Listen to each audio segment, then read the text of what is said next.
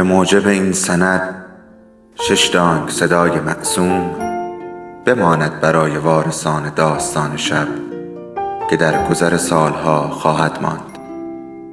ارادتمند داستان شب.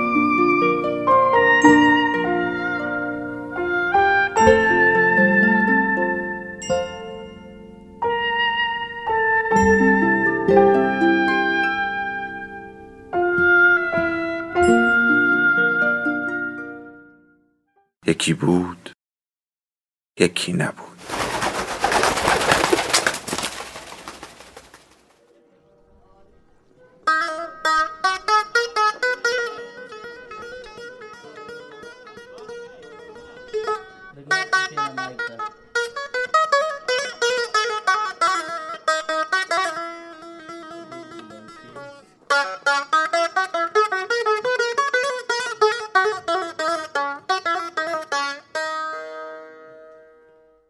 پنج مرا راه نمی دهند. می بینم که او را سوار تخت روان از یک رشته درهای دولنگه می گذرانند و من هم دنبالشان می روم. می پرم و از در می روم تو. بوی بتادین به مشامم می رسد ولی تنها چیزی که مجال دیدنش را دارم دو مرد است با کلاه جراحی و یک زن سبز پوش که دور یک تخت جراحی جمع شدند. ملافه سفیدی روی یک طرف تخت افتاده و دنبالش به کاشی های شطرنجی تیره می رسد. یک جفت پای خونی کوچک از زیر ملافه بیرون زده و می‌بینم که ناخونه انگشت بزرگ پای چپ چیده شده است. بعد مرد بلند قد یغوری با لباس آبی کف دستش را روی سینه هم می‌گذارد و مرا از در بیرون می‌کند. حلقه ازدواجش روی پوست تنم سرما میدواند. مقاومت می‌کنم و ناسزا می‌گویم ولی او می‌گوید نمی‌شود اینجا بمانی به زبان انگلیسی حرف می‌زند صدایش معدبانه اما قاطع است می‌گوید باید صبر کرد و مرا به محوطه انتظار هدایت می کند و حالا در دولت با ناله ای تاب می خورد و پشت سرش بسته می شود. و تنها چیزی که می بینم کلاهای جراحی از لای پنجره های باریک مستطیل است. مرا در راه روی عریض بی پنجره ای رها می کند و می رود. آنجا پر از آدم است که ادهی روی صندلی های تاشوی فلزی ردیف کنار دیوار و ادهی دیگر روی موکت فرسوده نشستند. باز دلم می‌خواهد جیغ بکشم و یاد آخرین باره میافتم که چنین احساسی داشتم. آن دفعه همراه بابا و پناهندگان دیگر سوار کامیون نفتکش توی تاریکی بودم. دلم می‌خواهد خودم را از این مکان از این واقعیت بکنم مثل ابری بلند شوم و شناور شوم. در این شب شرجی تابستانی زوب شوم و در جایی دوردست بر فراز تپه ها پراکنده شوم. اما اینجا هستم. پاهایم قطعه های سیمان ریه هایم خالی از هوا گلویم سوزان. شناور شدنی در کار نیست. امشب با واقعیت دیگری روبرو نیستم. چشمانم را میبندم و پره های بینیم آکنده از بوی راه رو بوی شیرین آمونیاک الکل. و کاری می شود. روی سقف شاپرک ها خود را به لامپ های خاکستری تیره که در طول راه رو رج بستند می‌زنند و صدای کاغذی برهم زدن بالهاشان را میشنوم. پچ پچ ها گریه های خفه فین فین را میشنوم. یکی مینالد دیگری آه می‌کشد. در آسانسور باز می شود از بلنگو به زبان اردو یکی را صدا می‌زنند بار دیگر چشم باز می کنم و می‌دانم چه باید بکنم. نگاهی به دور برم می کنم قلبم می‌خواهد سینم را بشکافد فشار خون در گوش هایم وژ وژ می کند اتاقک تاریکی در سمت چپم هست که بعضی لوازم را در آن نگه می دارد. در آنجا چیزی را که می‌خواهم میابم همین خوب است یک ملافه سفید را از تل ملافه ها بر می دارم و به راه رو می روم. پرستاری را می بینم که با پلیسی نزدیک اتاق استراحت حرف می زند. آرنج پرستار را می گیرم و می کشم. می خواهم بدانم غرب کدام سمت است. حرفم را نمی‌فهمد و اخم که می کند چین و چروک صورتش بیشتر می شود گلویم درد می کند و چشمانم از عرق می سوزد با هر دمی انگار آتشی می بلم و گویا گریه می کنم بار دیگر می پرسم لابه می کنم پلیس می فهمد و اشاره می کند جانماز موقت خود را روی زمین می اندازم و زانو می زنم. به سجده می روم. عشق هایم ملافه را خیس می کند. رو به مغرب سجده می کنم. بعد یادم میآید که بیش از پانزده سال نماز نخواندم. مدت هاست که یادم رفته. اما مهم نیست. آنچه یادم مانده می‌خوانم. لا اله الا الله محمدن رسول الله. حالا می‌فهمم بابا اشتباه کرده. خدا هست. همیشه بوده. او را اینجا در چشمهای مردمی که در راهرو نومیدی راه می‌روند می‌بینم. خانه واقعی خدا اینجاست. آنها که از یادش برده اند اینجا پیدایش می کنند نه در آن مسجد سفید با چراغهای الماسگون و مناره های بلند. خدا هست. باید باشد. حالا در پیشگاهش نماز می‌گذارم. دعا می کنم که مرا از این همه قفلت از او ببخشاید. عفو کند که با مسئولیت از مجازات خیانت کرده ام دروغ گفتم گناه کردم و اکنون در وقت نیاز به او رو آوردم دعا می کنم که همانطور که کتابش گفته رحمان و رحیم و بند نواز باشد. رو به غرب سجده می کنم و زمین را می بوسم و قول می دهم که زکات را به جا بیاورم و نماز بخوانم. در ماه رمضان روزه بگیرم و وقتی رمضان گذشت روزه مستحب بگیرم. کتاب مقدس او را کلمه به کلمه از بر کنم و به زیارت آن شهر گرمازده در بیابان بروم و در کعبه نیز ستایشش کنم. همه این کارها را می کنم و از این به بعد هر روز به یادش خواهم بود و فقط آرزو دارم یک چیز را به من ارزانی دارد. دستهایم به خون حسن آلوده است. دعا می کنم که خدا اجازه ندهد به خون پسر او هم آلوده شود.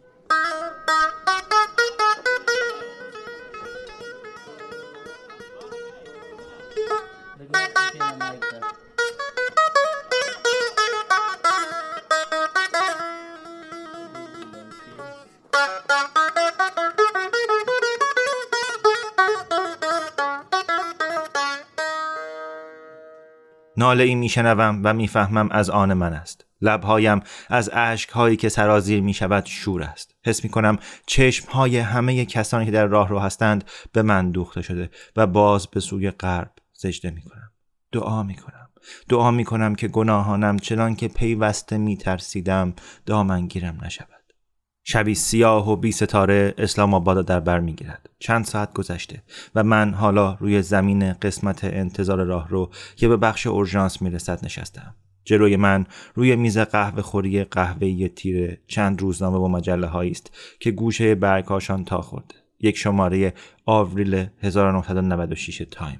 یک روزنامه پاکستانی که صورت پسرکی را چاپ کرده که در تصادف هفته پیش قطار کشته شده. یک مجله سرگرم کننده با عکس بازیگران لبخند بر لب سینمای هند روی جلد براقش پیرزنی هست که شلوار کامیز سبز سیر پوشیده و شالی قلاب دوزی شده دور گردن انداخته و روی صندلی چرخداری روبروی من سر تکان می‌دهد دم به دم می جنبد و بیدار می شود و دعاهایی را به عربی زمزمه می کند. با خستگی از خود می پرسم امشب دعاهای کی مستجاب می شود؟ من یا او؟ صورت سهراب چانه گوشتالوی نکتیز گوشهای کوچک صدفی و چشمهای اوری به او را مجسم می کنم که مانند برگ خیزران و شبیه چشمهای پدر اوست. غمی به تاریکی شبی که در بیرون است به من هجوم می آورد و حس می کنم بغز گلویم را می فشارد هوا می خواهم بلند می شوم و پنجره ها را باز می کنم هوایی که از میان پرده ها می آید بو و گرم است بوی خرمای ترشیده و تاپاله می دهد. به زور و با نفسهای عمیق آن را به درون ریه هایم می فرستم اما بیفایده است و عقده گلو و سینه هم باز نمی شود. روی زمین به پشت می خوابم. مجله تایم را بر می دارم و ورق می زنم اما نمی توانم بخوانم. نمی‌توانم حواسم را روی چیزی متمرکز کنم. بنابراین آن را روی زمین میاندازم و به طرح دالبر سیمان کف راه رو به تار کبوت هایی که در کنج سقف و دیوارها و به مگس های مرده که پشت قاب پنجره ریختهاند نگاه می‌کنم.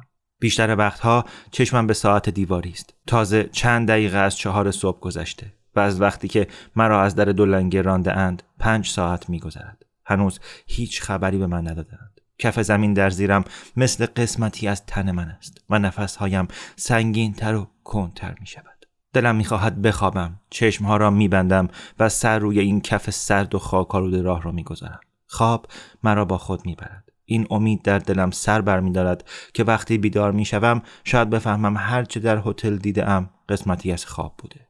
قطره های آب که از شیر میچکید و در آب خونالود وان پلوب پلوب بازوی چپ که بیرون وان آویخته بود. تیغ خونالود روی مخزن آب توالت همان تیغی که دیشب با آن اصلاح کرده بودم و چشمهایش چشمهای نیمه باز اما بیرمق. این از همه بدتر است. دلم می‌خواهد آن چشم ها را فراموش کنم. خواب زود می‌رسد و خود را به دست آن میسپارم. خواب چیزهایی را می‌بینم که بعد یادم می‌رود. یکی تپ تپ روی شانه هایم می‌زند. چشمهایم را باز می‌کنم.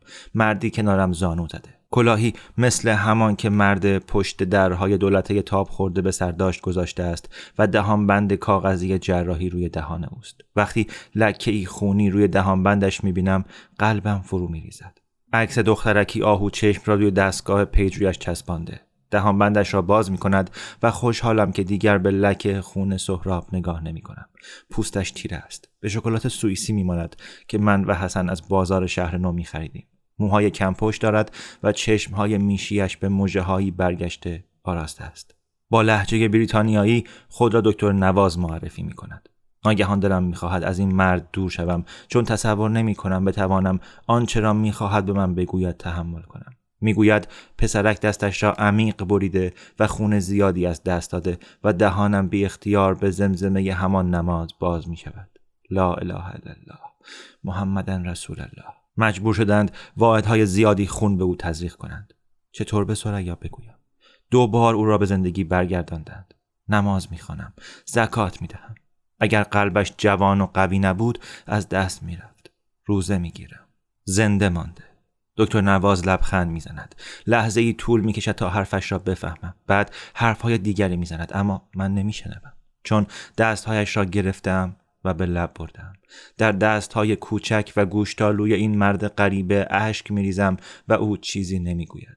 منتظر میماند. بخش مراقبت های ویژه به شکل ال و نیم تاریک و پر از مانیتورهایی است که بیب بیب می کنند و ماشین هایی که قژ و می کنند. دکتر نواز مرا از بین دورش تخت که با پرده های سفید پلاستیکی از هم جدا شده راهنمایی می کند. تخت سهراب آخری است و در گوشه قرار دارد و از همه به جایگاه پرستارها نزدیکتر است. در آنجا دو پرستار با لباس بسیار تمیز جراحی روی زیر دستی ها یادداشت می نویسند و آهسته با هم حرف می زنند. وقتی همراه دکتر نواز ساکت با آسانسور بالا می آمدیم خیال می کردم به محض دیدن سهراب باز می زنم زیر گریه اما وقتی پای تختش روی یک صندلی می نشینم و از لای لوله ها و سرم های فراوان به صورت سفیدش نگاه می کنم چشمانم خشک است با تماشای سینه اش که با آهنگ فسفس هواکش بالا و پایین می رود کرختی غریبی در سراپای تنم می رود. همان کرختی و یخزدگی که موقع رانندگی وقتی ویراژ می‌دهی و از یک میلیمتری اتومبیلی میگذری که نزدیک بود با او شاخ به شاخ بشوی به تو دست می‌دهد. چرت می‌زنم و بیدار که می‌شوم می‌بینم خورشید در آسمانی شیری از پنجره کنار جایگاه پرستارها طلوع می‌کند. باریکه نوری اوری به اتاق میتابد و سایه ام را به سوی سهراب می‌کشد. سهراب تکان نخورده است. پرستاری به من می‌گوید بهتر از قدری بخوابید او را به جا نمیآورم. لابد وقتی خواب بودم شیفت عوض شده بود. مرا به سالن استراحت دیگری کنار بخش آیسیو می‌برد. اینجا خالی است. یک بالش و یک پتوی مخصوص بیمارستان به من می‌دهد. از او تشکر می‌کنم و روی کاناپه ابری در کنج سالن میخوابم. بیدرنگ به خواب می‌روم. خواب می‌بینم که به سالن استراحت طبقه پایین برگشتم. دکتر نواز وارد می شود و من بلند می شوم و می روم پیشش. او دهان بند کاغذی را بر می دارد دستهایش یک هو تر از آن می شود که آدم می آید ناخونهایش مانی کر زده است. فرق سرش را به دقت باز کرده و می بینم که دکتر نواز نیست بلکه ریموند اندروز است. همان مرد ریز نقش سفارت با آن بوته گوجه فرنگی توی گلدان. اندروز سر بلند می کند چشمهایش را تنگ می کند در طول روز بیمارستان عبارت بود از رشته راهروهای تو در تو و زاویه دار که به نور مات سفید لامپ های محتابی روشن شده است. راههایش را یاد گرفتم.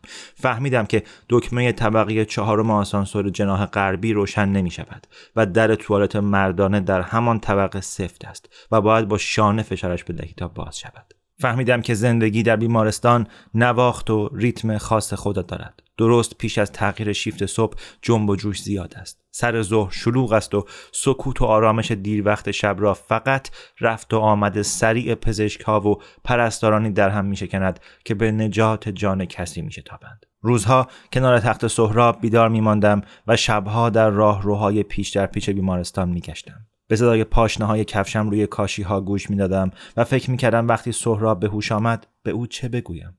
سر آخر با آیسیو برمیگشتم. کنار هواکش که وژ وژ می‌کرد و باز نمی‌دانستم چه کنم.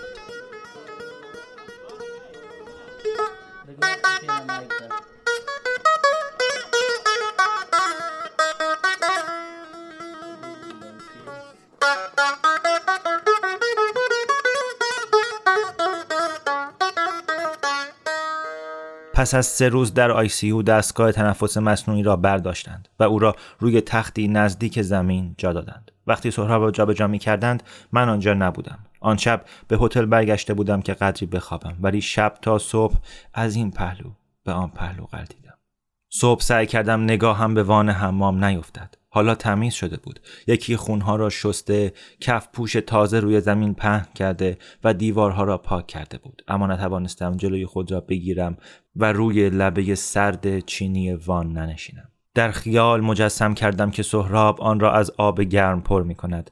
لباس در می آورد. تیغ را به دست می گیرد و تیغش را از قاب دولت در می آورد. تیغ را می لغزاند و بین انگشت های شست و سبابه می گیرد بعد در آب فرو می رود لحظه ای آنجا می ماند و چشمانش بسته است. از خودم پرسیدم لحظه ای که تیغ را بالا برد و فرود آورد چه فکری می کرد از اتاق نشیمن هتل در می آمدم که چشم مدیر هتل آقای فیاض به چشمم افتاد. گفت براتون خیلی متاسفم اما می‌خوام از شما خواهش کنم که لطفا از این هتل برید. این حادثه برای کسب و کارم بده. خیلی بد. به او گفتم می‌فهمم و تصفیه حساب کردم. بابت سه روزی که در بیمارستان گذرانده بودم از من کرایه نگرفت. وقتی کنار هتل منتظر تاکسی بودم یاد حرفی افتادم که آقای فیاض در شبی که دنبال سهراب میگشتیم زده بود. مشکل شما افغانی ها این است که خب آدم های بیمبالاتی هستید آن شب به حرفش خندیده بودم اما حالا به فکر فرو رفتم. آیا وقتی به سهراب آن خبر شوم را داده بودم که خیلی از آن میترسید واقعا خوابم برده بود؟ سوار تاکسی که شدم از راننده پرسیدم آیا کتاب فروشی فارسی سراغ دارد؟ گفت یکی در دو کیلومتری جنوب آنجا هست. سر راه بیمارستان در کتاب فروشی ایستادیم. اتاق جدید سهراب دیوارهای کرم داشت. با گچبری دالبر خاکستری تیره و کاشی های لاب خورده که زمانی سفید بود. پسر پنجابی نوجوانی که بعدا یکی از پرستارها به من گفت از بالای اتوبوس در حال حرکت افتاده و پایش شکسته هم اتاقش بود. پای پسرک در گچ بود و با گیره ها و تصمه هایی به وزنه های سنگین وصلش کرده بودند و بالا نگهش داشته بودند تخت سهراب کنار پنجره بود و نیمه پایینش را آفتابی که از پنجره های مستطیل میتابید روشن می‌کرد یک نگهبان یونیفرم پوش پای پنجره ایستاده بود و تخم هندوانه بوداده می‌خورد. سهراب در 24 ساعت از بابت خودکشی تحت مراقبت بود. دکتر نواز خبرم کرده بود که مقررات بیمارستان است. نگهبان که مرا دید دستی به لبه کلاهش برد و از اتاق بیرون رفت. سهراب لباس آستین کوتاه بیمارستان را پوشیده به پشت خوابیده پتو را روی سینه کشیده و صورتش به سوی پنجره برگشته بود. خیال می کردم خوابیده است اما وقتی یک صندلی را کنار تختش کشیدم مجه تکان خورد و باز شد به من نگاه کرد و بعد چشم از من برداشت با اینکه خون زیادی به او تزریق کرده بودند رنگش پریده بود و روی گودی ساعد بازوی چپش لکه ارقوانی بزرگی دیده می‌شد گفتم چطوری جواب نداد از پنجره به قسمت شنریزی نرددار باغ بیمارستان که در آن تاب کار گذاشته بودند نگاه می‌کرد داربستی منحنی نزدیک زمین بازی بود که در سایه یک رج درخت ختمی قرار داشت. چند پیچک سبز از شبکه های چوبی آن بالا رفته بود. در قسمت شنریزی مشتی بچه با سطل و دلف بازی می کردند. آن روز آسمان بی ابر بود و پشت پیچک ها فواره کوچکی دیده می شد. به طرف سهراب برگشتم. چند دقیقه پیش با دکتر نواز صحبت کردم و اون میگه یکی دو روز دیگه مرخصت می‌کنن. خبر خوبیه نه؟ بار دیگر با سکوت روبرو شدم نوجوان پنجابی در انتهای دیگر اتاق در خواب قلتی خورد و نالید گفتم از اتاقت خوشت میاد و کوشیدم به باند پیچی مچش نگاه نکنم. روشنه و چشم انداز داره. سکوت.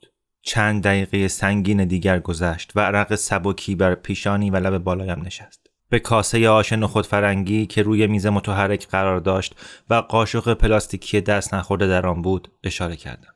باید یه چیزی بخوری. باید قوت بگیری. می‌خوای کمکت کنم؟ چشمش به چشمم افتاد و نگاهش را به جای دیگری دوخت. چهرهش مثل سنگ دیدم چشمهایش هنوز بیرمق و حتی توهی است. به همان ترتیب که او را پیدا کرده و از وان بیرون کشیده بودم. به طرف پاکت کاغذی که بین پاهایم بود دست بردم و یک نسخه دست دوم شاهنامه را که از کتاب فروشی ایرانی خریده بودم درآوردم. طوری ورقش زدم که سهراب جلدش را ببیند. وقتی بچه بودم این کتابا مرتب برای پدرت میخوندم. می‌رفتیم بالای تپه نزدیک خونمون زیر درخت انار. باقی حرفم را رها کردم. سهراب باز داشت از پنجره بیرون را تماشا می‌کرد. قسمت دلخواه پدرت داستان رستم و سهراب بود و به همین خاطر اسم تو سهراب گذاشت. می‌دونم که خبر داری. مکس کردم. کمی احساس حماقت به من دست داد. به هر حال تو نامش برام نوشت که تو هم این داستان رو دوست داری. بنابراین فکر کردم که یه جلد شاهنامه برات بخرم. خوشت میاد. سهراب چشمانش را بست. آنها را با دستش پوشاند. همان که کبود بود. صفحه را که در تاکسی علامت گذاشته بودم باز کردم. گفتم بفرما. و برای اولین بار به فکر افتادم که وقتی حسن توانست خودش شاهنامه را بخواند و فهمید که من تمام وقت فریبش دادم چه فکر می‌کرد. گلویی صاف کردم و خواندم کنون رزم سهراب و رستم شنو دگرها دست این هم شنو. یکی داستان است پر آب چشم دل نازک از رستم آید به خشم. ز موبد بدین گونه برداشت یاد که رستم برا راست از بام داد. غمی بود دلش ساز نخجیر کرد کمر بست و ترکش پر از تیر کرد. بیشتر فصل یک را برایش خواندم. تا آن قسمت که جنگجوی جوان سهراب به سوی مادرش تهمینه شاه دخت سمنگان می رود و می‌خواهد از نام پدرش جویا شود. بعد کتاب را بستم. می‌خوای ادامه بدم؟ نبردهایی در می‌گیره یادت میاد؟ سهراب لشکر خودشو به دژ سفید در ایران می‌بره. بازم بخونم. آهسته سری به نفی جنباند. کتاب را توی پاکت کاغذی برگرداندم. از اینکه واکنش نشان داده تشویق شدم و گفتم بسیار خوب. شاید فردا ادامه بدیم. حالت چطوره? دهان سهراب باز شد و صدای نخراشیده ای از آن درآمد. دکتر نواز گفته بود که این طور می شود چون برای تنفس لوله ای از کنار تارهای صوتیش گذراندند لبهایش را لیسید و باز کوشید حرفی بزند. می‌دونم. دکتر نواز گفته انتظارشو داشته باشیم. سرش را می جنباند چی می‌خوای بگی سهراب؟ وقتی باز با همان صدای خوش که به زحمت از زمزمه بیشتر بود حرف زد چهره در هم کشید.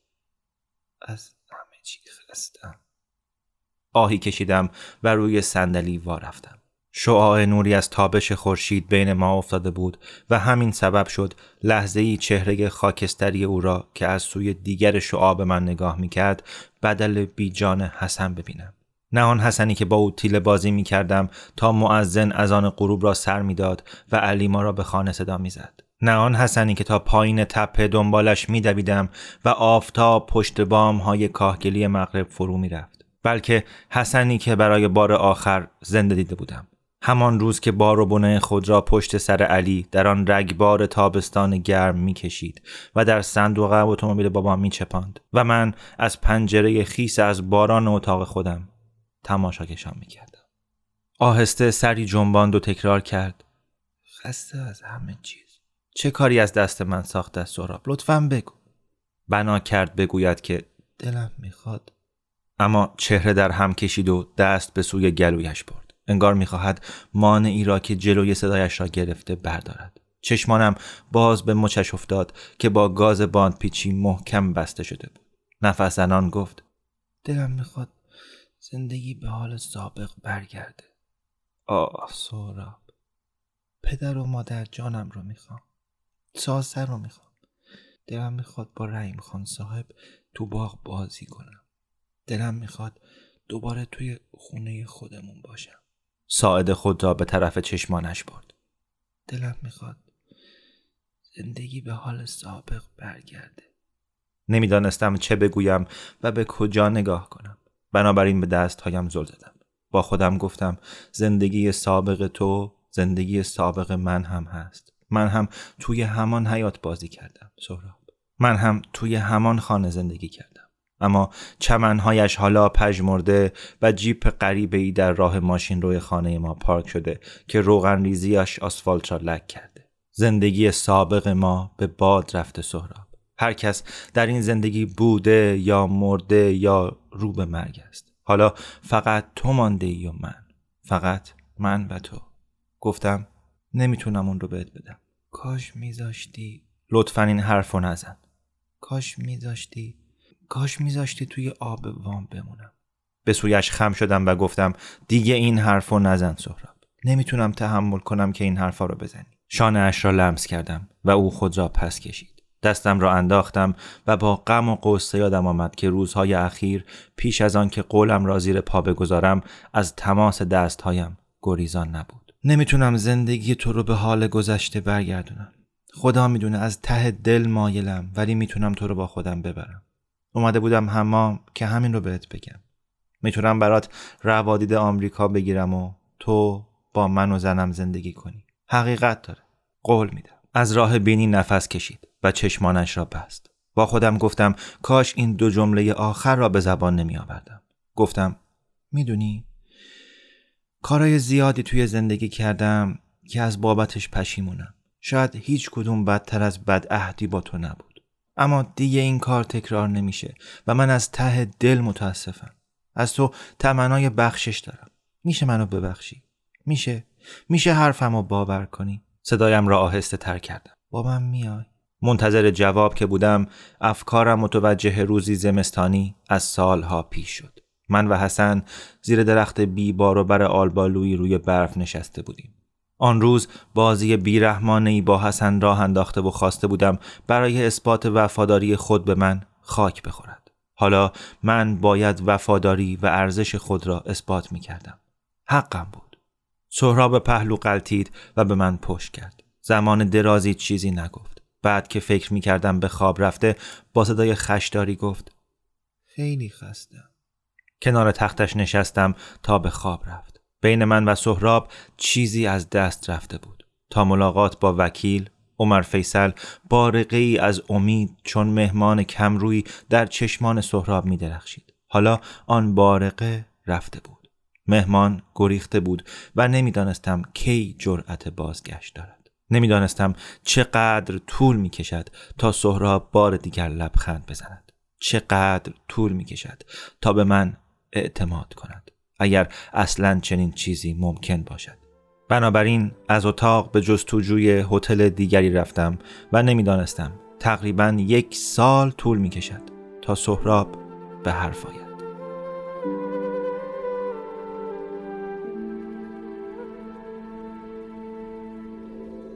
داستان شب بهانه است.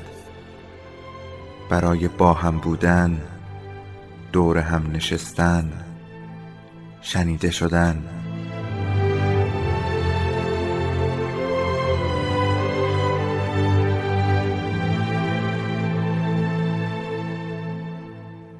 صدای افسانه ها رو میشنویم